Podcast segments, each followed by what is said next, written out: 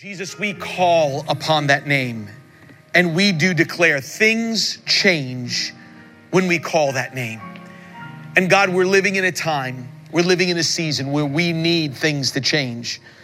God, man can't change it, politics can't change it, a government can't change it, but our King Jesus can change it.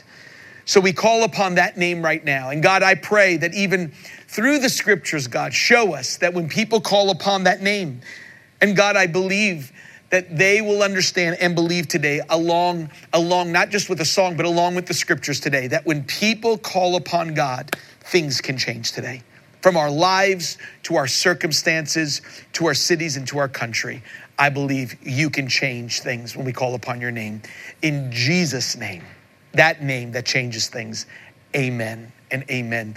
Thank you, Ivory. Thank you, team, for singing that song. What a powerful reminder to us. And in fact, I want you to understand how important that song is as we get ready just to go into the word today. Um, I didn't really know that I knew a foreign language until I was talking to a group of Gen Z um, music artists and Christian artists as we were just kind of discussing some things uh, for the future and it became a foreign language when I began to mention some of the groups that I used to listen to when I was growing up in the church. And I knew it was a foreign language when I said the name Andraé Crouch. Some of you know that name, and nobody knew who I was talking about. I'm going, Andraé Crouch, father of gospel. Nobody knew anything. And I knew this was this was a this was a moment that I was realizing how old I actually was. I I, I grew up in the church. I grew up singing uh, hymns, and then even going to choruses. Used to play choruses on my guitar. Not they weren't as technical back then as they are now, um, and simplistic uh, back. They were simple back then and not as complicated even now. But I want to tell you about a chorus that comes from a Bible passage that I actually used to play um, on my guitar. A song that is over 40 years old from today. And literally, the words still ring true when I came across it in the book of Jeremiah as we're going to begin to look at some important things. I mean, I, I knew I was old at that moment when I mentioned the name Andraé Crouch, and I knew I was really old when my daughter went into my desk um, a few years ago and, and pulled something out and she goes, What is this? And I said, That's a cassette. And at that point, um, when I was explaining to her that before iTunes, they used to put iTunes on the cassette, um, I knew at that point that I was really getting old. Um, the chorus I'm speaking about was penned in 1976, but the actual words were from 588 BC. In fact, the chorus that I played on a guitar that we sang is really a prayer. In fact, it was a prayer from a POW. He was a prisoner of war. In fact, wrote it in jail um, or said the prayer in jail. He was asked to do something for a city that literally was on fire and laying in ruins. Boy, that just brought me back to what our country is facing right now with the injustices and protests that are happening around our country. And I thought of these words and I thought of this prayer and I thought of that chorus all the way all, all, all, the way back in the 70s but really all the way back in 588 bc when we get to the end i want to tell you what that song was. In fact some may recognize it when we begin to read the scriptures. When we started or i started in ministry cindy and i we, we were pastoring in detroit michigan. And when we were there we not only bought a house and raised our family there we built uh, a church building there and in fact, we were told by Christians, we were told by believers that we were out of our minds, that we were nuts to not only live there, but to also build there. In fact, what they told us was this they said, You have none of the S's of real estate. They said there's three S's that you have to have in order for property values to go up and in order to make building, um, the architect told me, in order to make building legit. And the three S's that you have to have in any good real estate area are schools, shopping, and safety. And they said, um, You're missing the S's when you go into that area. In fact, let me just say something even now, because one of the places that we, that we were dug in deep, lived, and, and pastored in, I want us just to take a moment just to pray for. Um, I was on the phone not too long ago with the with the pastor that took over the church that Cindy and I started in Highland Park, Michigan, uh, which is the actual center of Detroit. And what they are facing there is none other than an impossible situation, which I want to talk to you about. What do I do in my when my situation seems impossible? What do I do when my situation seems impossible? And Pastor Devin Goff, who is pastoring Revival Tabernacle right there in Highland Park, told me something that was staggering to me. Highland Park, the center of Detroit, is literally a mile and a half square city, mile and a half square. The population of that mile and a half is 10,600 people. He said the last numbers, and he showed me, he showed me the documentation from the mayor, um, that of the 10,600 that have been tested for COVID 19, he said 6,100 have tested positive for COVID 19 in a mile and a half square in, in that little area uh, in the center of Detroit. And then he told me this he says, over 500 in that area have lost their lives. And I just said, Pastor Devin, this seems like an impossible situation, but God has put you there. In fact, I, I want to just take a moment right now to pray for that church and pray for that pastor. I want you to join with me, Times Square. I want you to, let's, and these are important. The greatest, greatest thing about intercession is you don't get stuck in your zip code, but you get, you go beyond that. Prayer takes you beyond your zip code and our world. Can we just pause for a moment? And I want us to pray for Revival Tabernacle and Pastor Devin Goff. Father, right now, you put Pastor Devin and Courtney Goff in that church to lead that church in that season right now. And so, Father, what seems to be an impossibility May today they know that there is a church in New York that is believing that you're going to give him the wisdom, that they are going to see God a turnaround come in that city. They're going to see your hand come down. I pray that where there is uh, people are depressed, anxiety, worry, fear, that God, they're going to see that through Jesus Christ, that we don't have to fear. God has not given them a spirit of fear, but of power, love, and a sound mind. Would you raise up a refuge? Right there in the heart of that city, in that church. Raise up a refuge that will begin to minister to those that are locked away that need a miracle. And so I believe for over that family, over that church, you're going to use them right now. When it seems impossible, I thank you and we declare today with God, all things are possible. Hallelujah. Now, let me just say something to you today because when you think of those three S's school, safety, shopping, Jeremiah, the prophet, had no S's, and he was told to make a real estate deal. Jeremiah was said, You have no S's. God is telling him, but you're gonna, you're gonna buy some real estate in Jeremiah chapter 32. In fact, let me tell you the story why there are no S's in Jerusalem at this time. Nebuchadnezzar was the king of Babylon. The prophets have been prophesying that that Nebuchadnezzar, that an enemy is coming from Babylon. Assyria was going to come to hit the southern kingdom, Babylon, the northern kingdom, and they were going to begin to come and ravage the city. And what happened is Nebuchadnezzar, then we're, we'll pick up later on um, in the book of Daniel, has just finished his third and final raid on Jerusalem and turned this prosperous city, the city where God was raising up um, his temple and where everything now, because of the raid of the Babylonians, is now in ruins. They have taken tens of thousands of young people as prisoners of war. They're POWs that are there, and, and all that is left is rubbish, a temple and a wall that is in ruins, and there is nothing there. And God begins to speak to Jeremiah, who, in, who by the way, is in jail at this time because of what he prophesied. He's in jail, and Nebuchadnezzar has come in and stolen all the S's. There is no more safety. Babylon has come in. There is no more schools. They're going to educate them in Babylon, and, and there is no shopping. Everything is in rubbish. And God tells Jeremiah in Jeremiah chapter 32 buy some real estate. And you want to go, what are you talking about? In fact, let me read to you the story.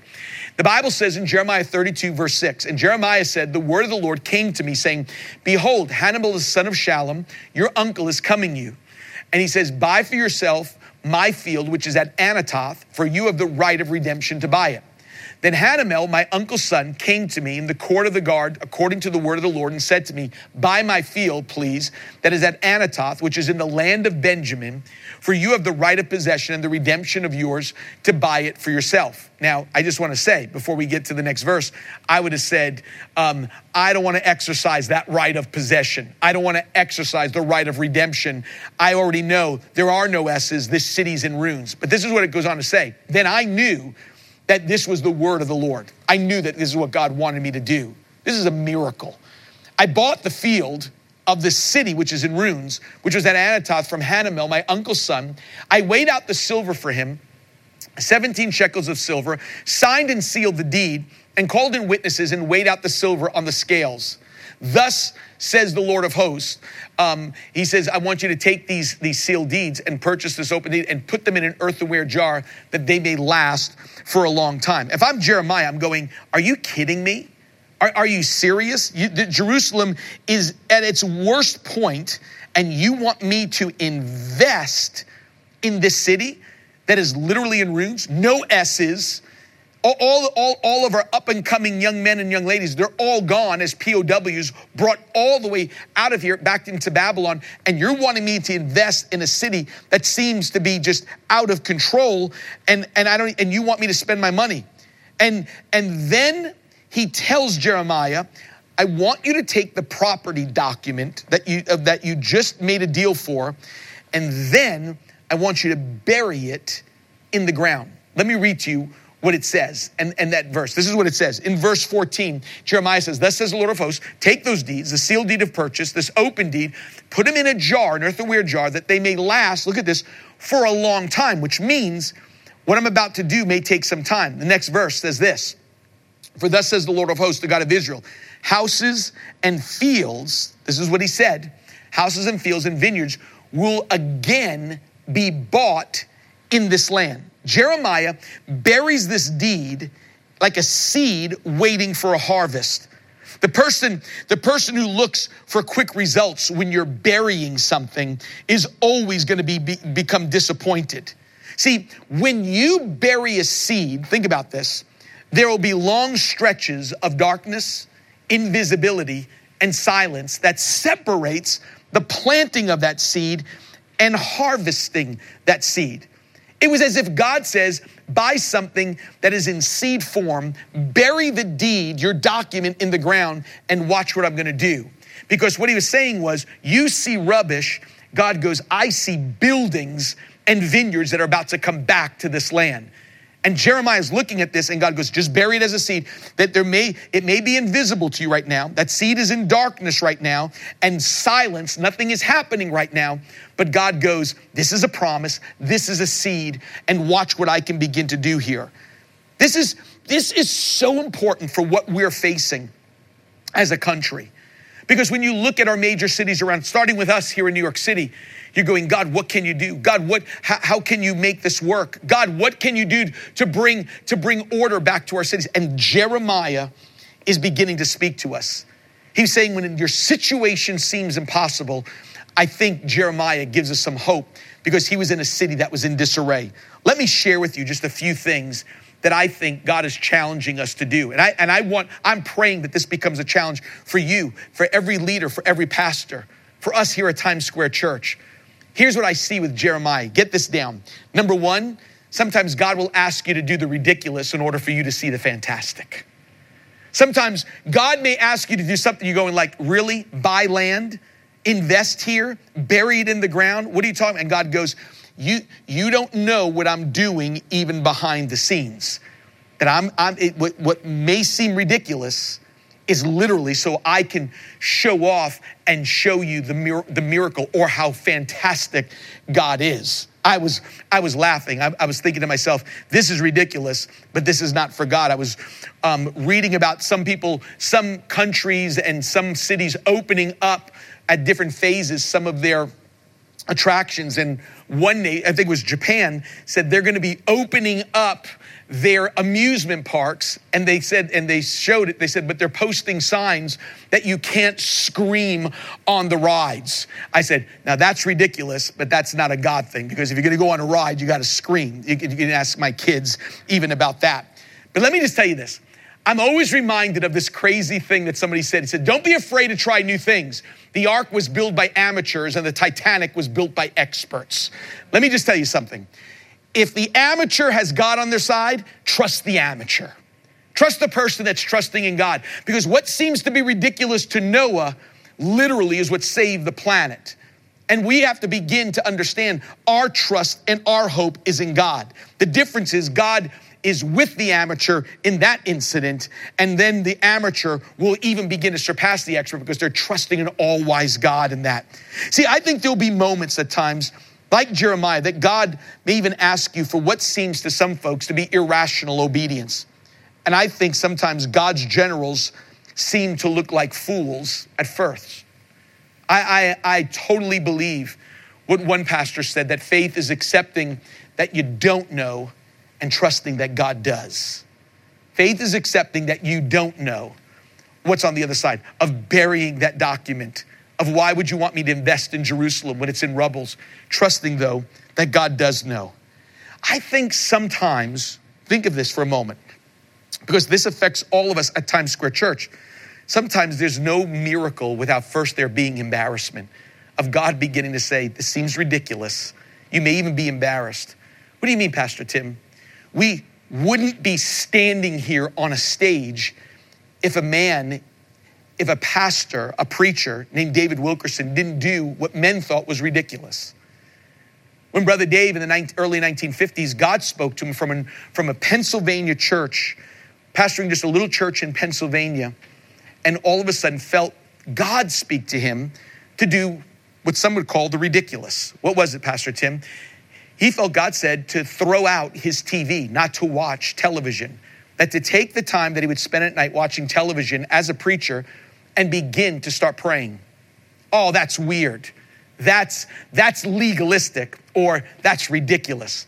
But sometimes God's got to let us do what even men call the ridiculous for God to show up and do the fantastic. And it was in that moment, that time, when, when God began to speak to David Wilkerson when he made more margin and time for prayer and said, I don't need to be in front of a TV set. I need to hear what God has to say to me. That God began to begin to put before him a Time magazine article about what was taking place right here in New York City. And God spoke to David Wilkerson to go and I mean to come to New York City to speak to the gang members. He came for certain gang members on trial for the farmer case um, of, a, of a ruthless beating uh, of a young of a young paraplegic boy in Central Park. Thought he was coming to minister to those, and who would have thought that he would run into the the Mau Mau's and run into Nicky Cruz? And as a result of of Nicky Cruz getting saved, Teen Challenge started. You have a church here, Times Square Church, which God is using David Wilkerson and Carter Conlon to literally begin to touch the planet. And it starts with get rid of your TV.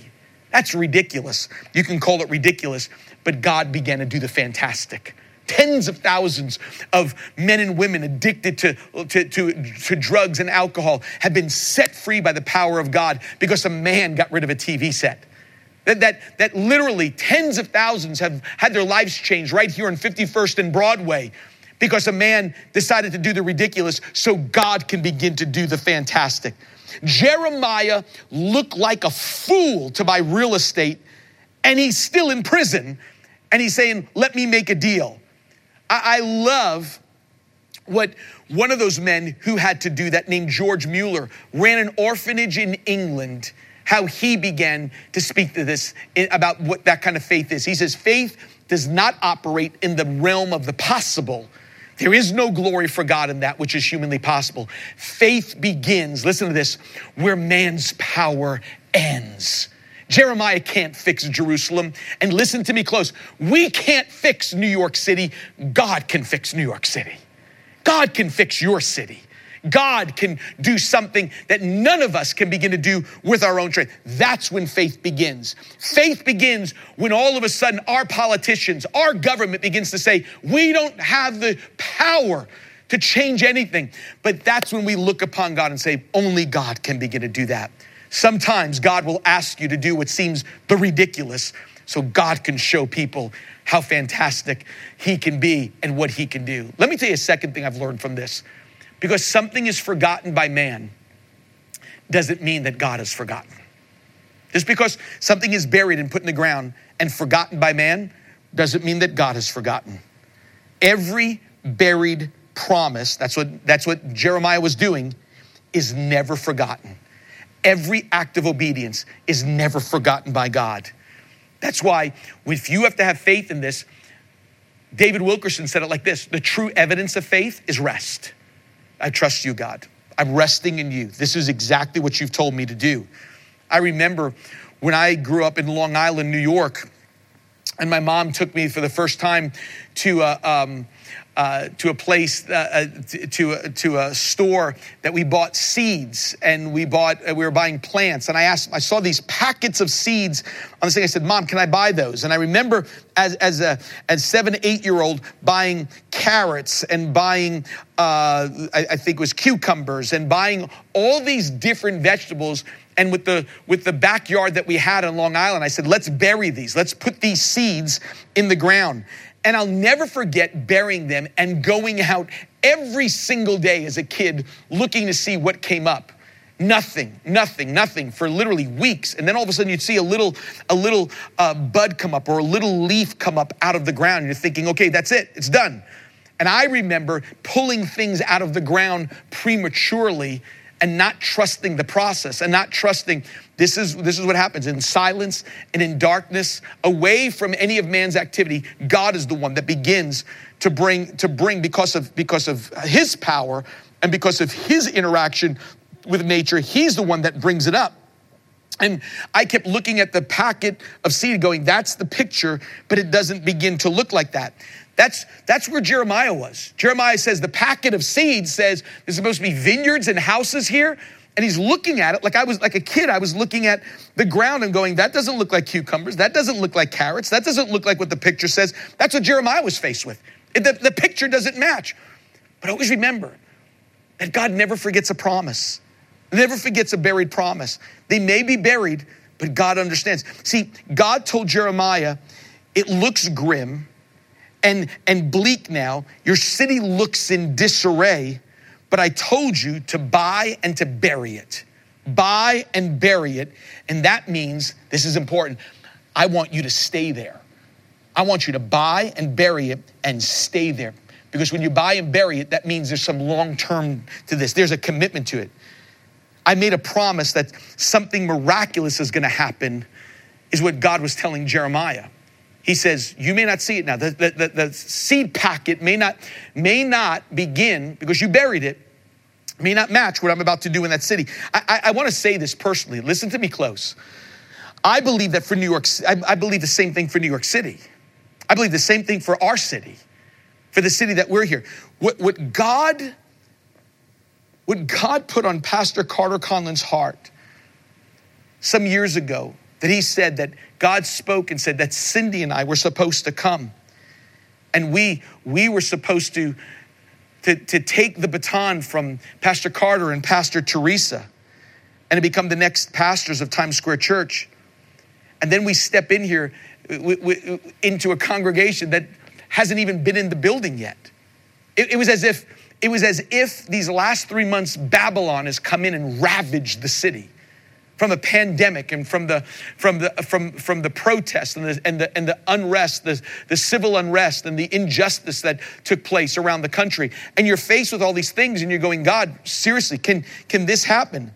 It was as if Babylon came and ravaged it, but God spoke to us and said, Get a house, get a place, live here because I'm about to do something. You need to put roots down. It may not look like the packet of seeds now, but God put a promise in David Wilkerson's heart. God put a promise in Carter Conlon's heart, and he goes, I haven't forgotten. Men could forget it, but God goes, I've got something that I'm about ready to birth. I've got something that I'm getting ready to do. I've got something that I'm going to get ready to bring forth and you're going to be part and you're going to be part of seeing what God wants to do here. It may be buried now and it may look like rubbish and heaps, but I'm just telling you, we serve a God that is able to do the fantastic and we serve a God that never forgets when a promise is buried because of the obedience of those men. Can I can I tell you why I believe that? I want to tell you, you ready for this? My favorite buried promise story My favorite buried promise story. In fact, the seeds that are buried on this promise are all over the world. There's, here it is, there's billions of seeds around the planet waiting for this buried, buried promise story to take place. Pastor Tim, what's what buried promise story are you talking about? It's First Thessalonians 4:16.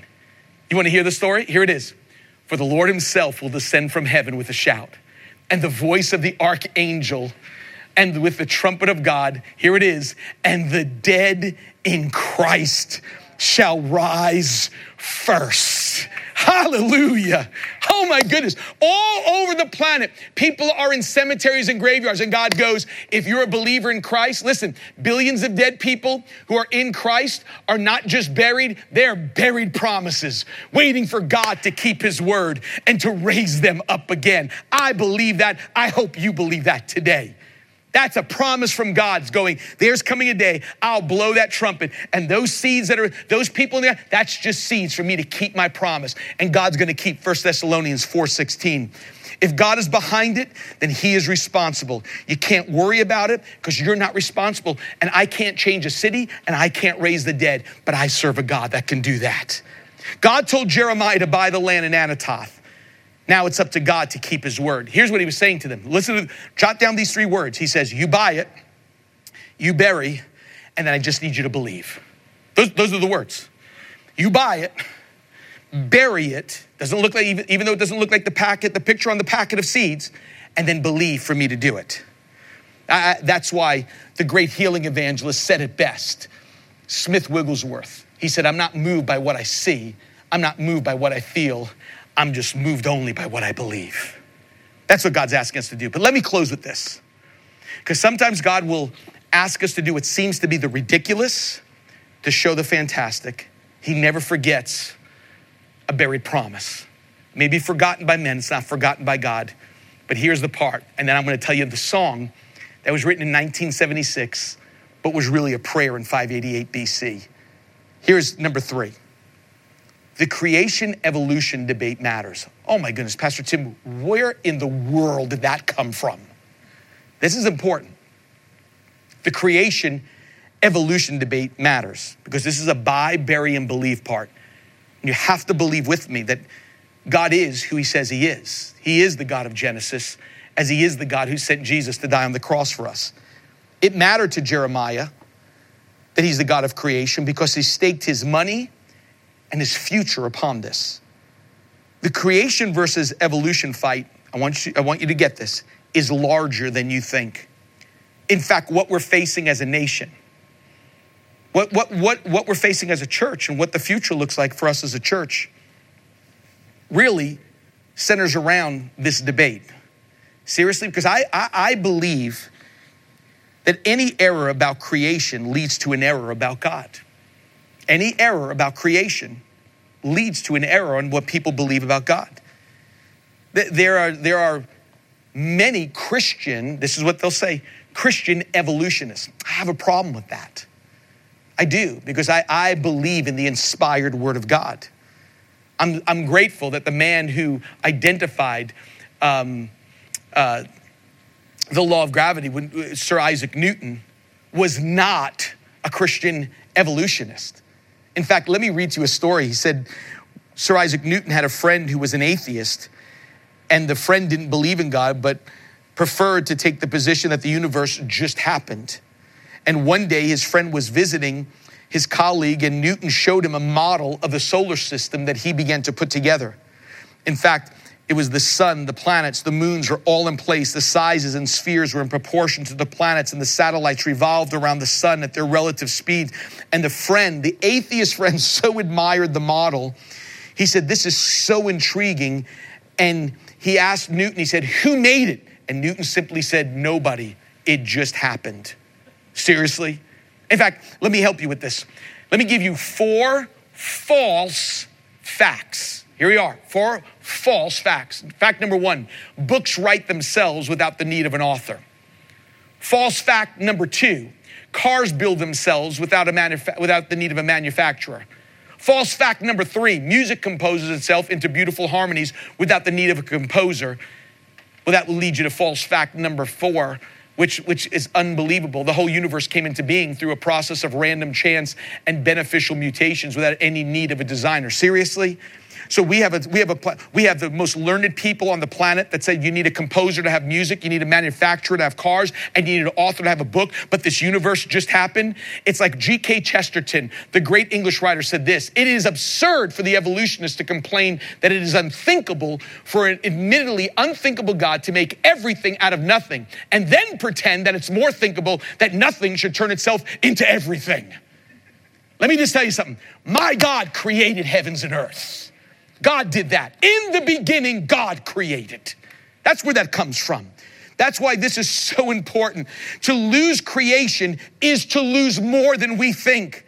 I, I, I, can't fathom anybody standing from a pulpit, knowing this book, knowing this Bible, and thinking that Genesis 1, 2, and 3, from creation all the way to the fall of man, is just, is just a myth and it's just fantasy. Listen to me close. You lose faith for the impossible when you don't believe that God created heaven and earth. Jeremiah is a creationist and praised the song we sang in the 1980s. As the real estate deed for Jeremiah is in the ground, as Jeremiah is in jail, as God's people are in Babylon, listen, God is on his throne. God's people in Babylon, Jeremiah in jail, Jerusalem in ruins, God on the throne. He knows exactly what he's doing. That's why Jeremiah does the only thing he knows. He didn't sing it, but he prayed it. See, I think you have today today with what we're facing as a country, with pandemic and civil unrest, you got to be a creationist to have a hope. I'll say that again. This sounds odd even to mention. You have to be a creationist to even have hope. You have to understand. And I'll explain why I mean by that. Because, because what people are so afraid of going like, what, what do I do? See, Jeremiah really was kind of doing what Martin Luther, the reformer, says. Luther said it like this pray, because we're going to see what he does, and let God worry about it. And can I just tell you, God's not worrying, God's got it under control. So Jeremiah does that. He prays. And in his prayer, he goes all creation. He goes all Genesis 1. He appeals to Genesis 1. If God created when there was nothing, and since that is bigger, that nothing is bigger than ruins and rubble that we're facing today, and God was able to make something out of nothing, then I think he can do it again. Or, or let me let, let, let me say it like this what Jeremiah was about to tell us is this God, if you can create from nothing, then you can be rebuilt from ruins and rubble. Let me say that again. This is because this is important for where we are as a country. God, if you can create something out of nothing, then you can begin to rebuild from ruins and rubble. Here's the verse, here's the song, but it's really a prayer. And this is what he said After I had given the deed of purchase to Baruch, the son of Neriah. Then I prayed to the Lord, saying, Here it is, Ah, Lord God, you have made the heavens and the earth by your great power and by your outstretched arm. Listen to this nothing is too difficult for you. That's the song we used to sing. The context is forgotten. It's a man that literally saw his city in ruins, told to buy to buy a, a, a real estate there, no S's, bury the deed, and then he had to go all all creation and go, if you can create out of nothing, then you can rebuild out of rubble. If you can create when there's nothing there, then literally, where our country is today, we need God to show up again. Ah, Lord God, Thou hast made the heavens that and the earth by thy great power. That's Jeremiah the creationist. That's why I believe in Genesis 1 1. God created the heavens and the earth. God created it. A book without an author, a car without a manufacturer. Seriously? That, that, that when we begin music without a composer, but yet we believe, we, we believe a universe without a designer. I have staked my life on that designer. That's God the Father. He's the designer. I believe in a, in a universe that's been finely tuned by that designer. I don't believe in a big bang theory. I believe in a big God theory. That's what I believe in. Because what we need today is, is people that believe a big God showed up and begin to take ruins and started to rebuild it.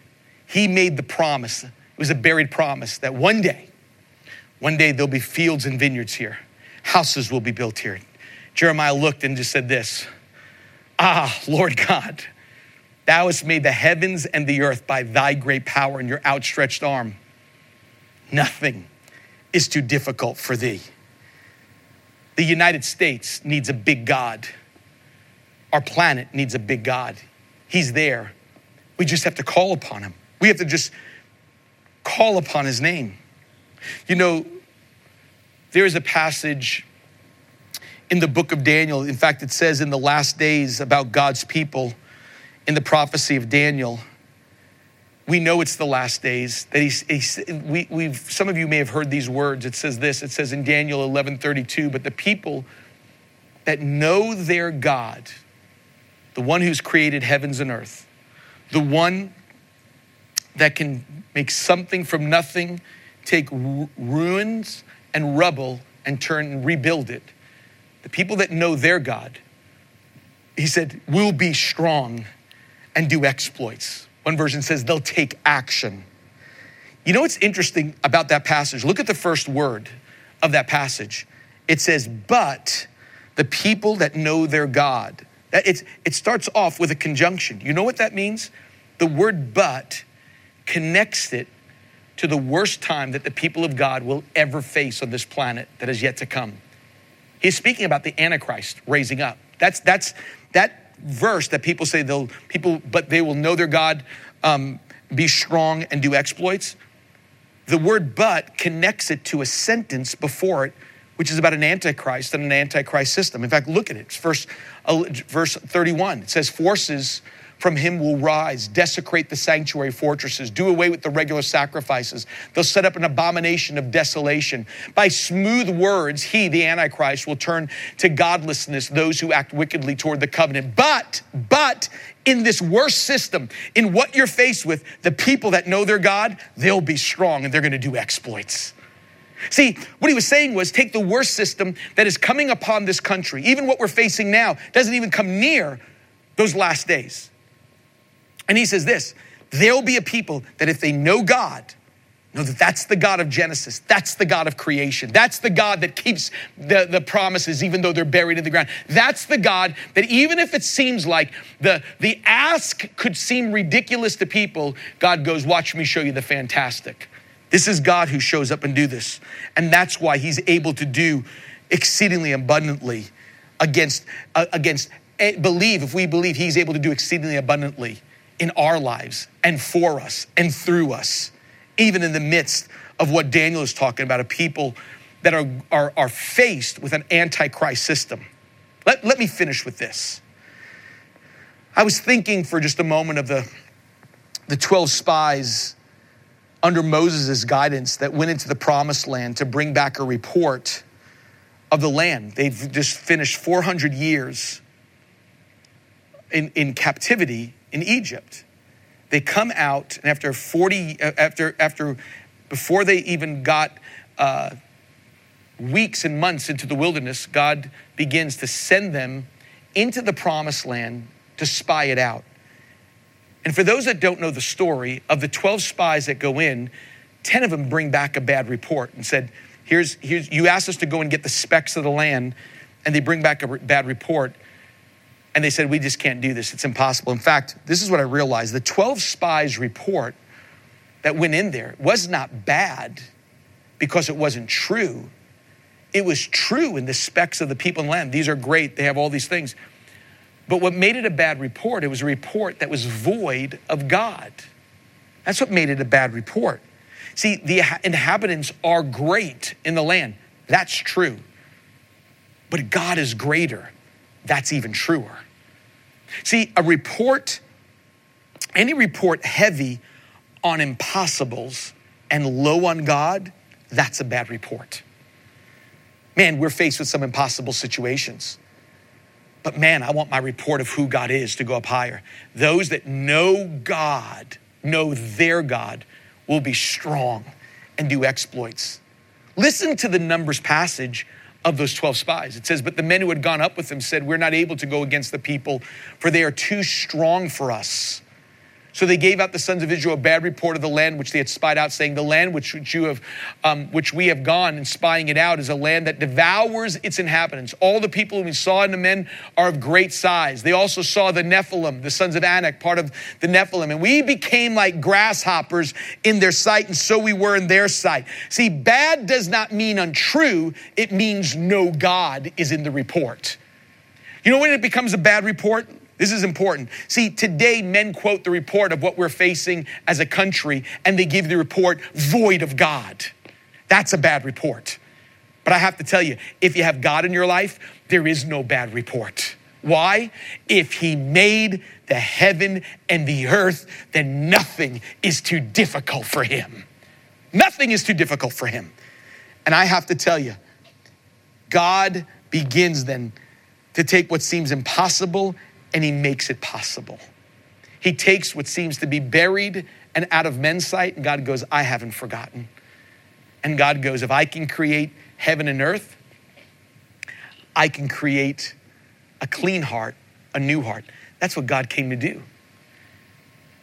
You know, if I can challenge you with anything today, not only believing for our cities, even as a church, as believers, believing like Jeremiah, that God would begin to say, I still want to do something in your cities, but God, they're in ruins, they're in rubble. It seems like the infrastructure is falling apart in our country. But I have to believe, I have to believe, like Jeremiah, that because he created the heavens and the earth, nothing is too difficult for him. If he can create something out of nothing, then he can take ruins and rubble and rebuild it for his glory, because that's how great he is. But you know what he does even best than anything?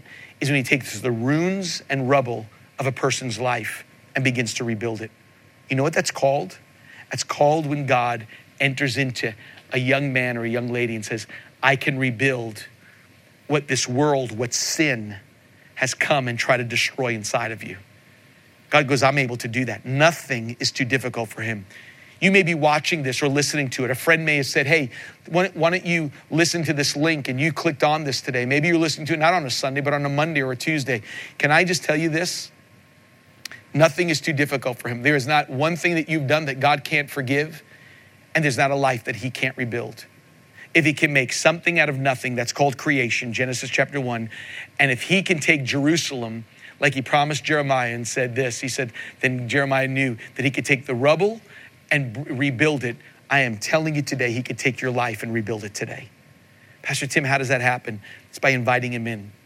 The, the, the great architect, the Redeemer, the God that loves you, the God that who nothing is impossible for Him. I want you to hear me today. God loves you. God wants a relationship with you. And he can take what's been what's been ruined and turned into rubble, like he did for a city called Jerusalem, and begin to turn that whole thing around, turn your life around. How does he do that, Pastor Tim? Jesus calls that relationship being born again. He said it's really getting a second birth. It's like starting all over. Can you explain it, Pastor Tim? Well, those are Jesus' words. He says in John 3 5 and John 3 3, he said, Unless a man is born again, he can never enter the kingdom of heaven. Men and women today are trying so hard to get God to like them, to get God to take them to heaven. But I want you to understand something God loves you. God loves you. He wants to rebuild, He wants to come in and change you from the inside out. But it starts with a decision. It starts with you deciding, I want what God wants for me, and I want that second birth. I want to be changed. How does that happen, Pastor Tim? I, I can't make it any simpler than ABC. A, it's admitting that I'm a sinner.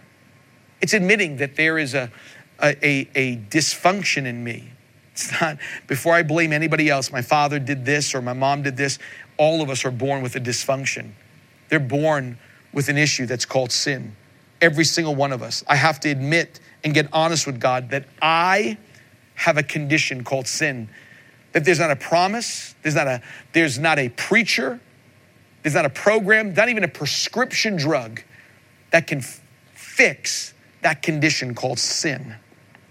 I'm broken inside, the diagnosis of sin, and the first thing I need to do is I need to admit that I'm a sinner. And then, secondly, it's believe.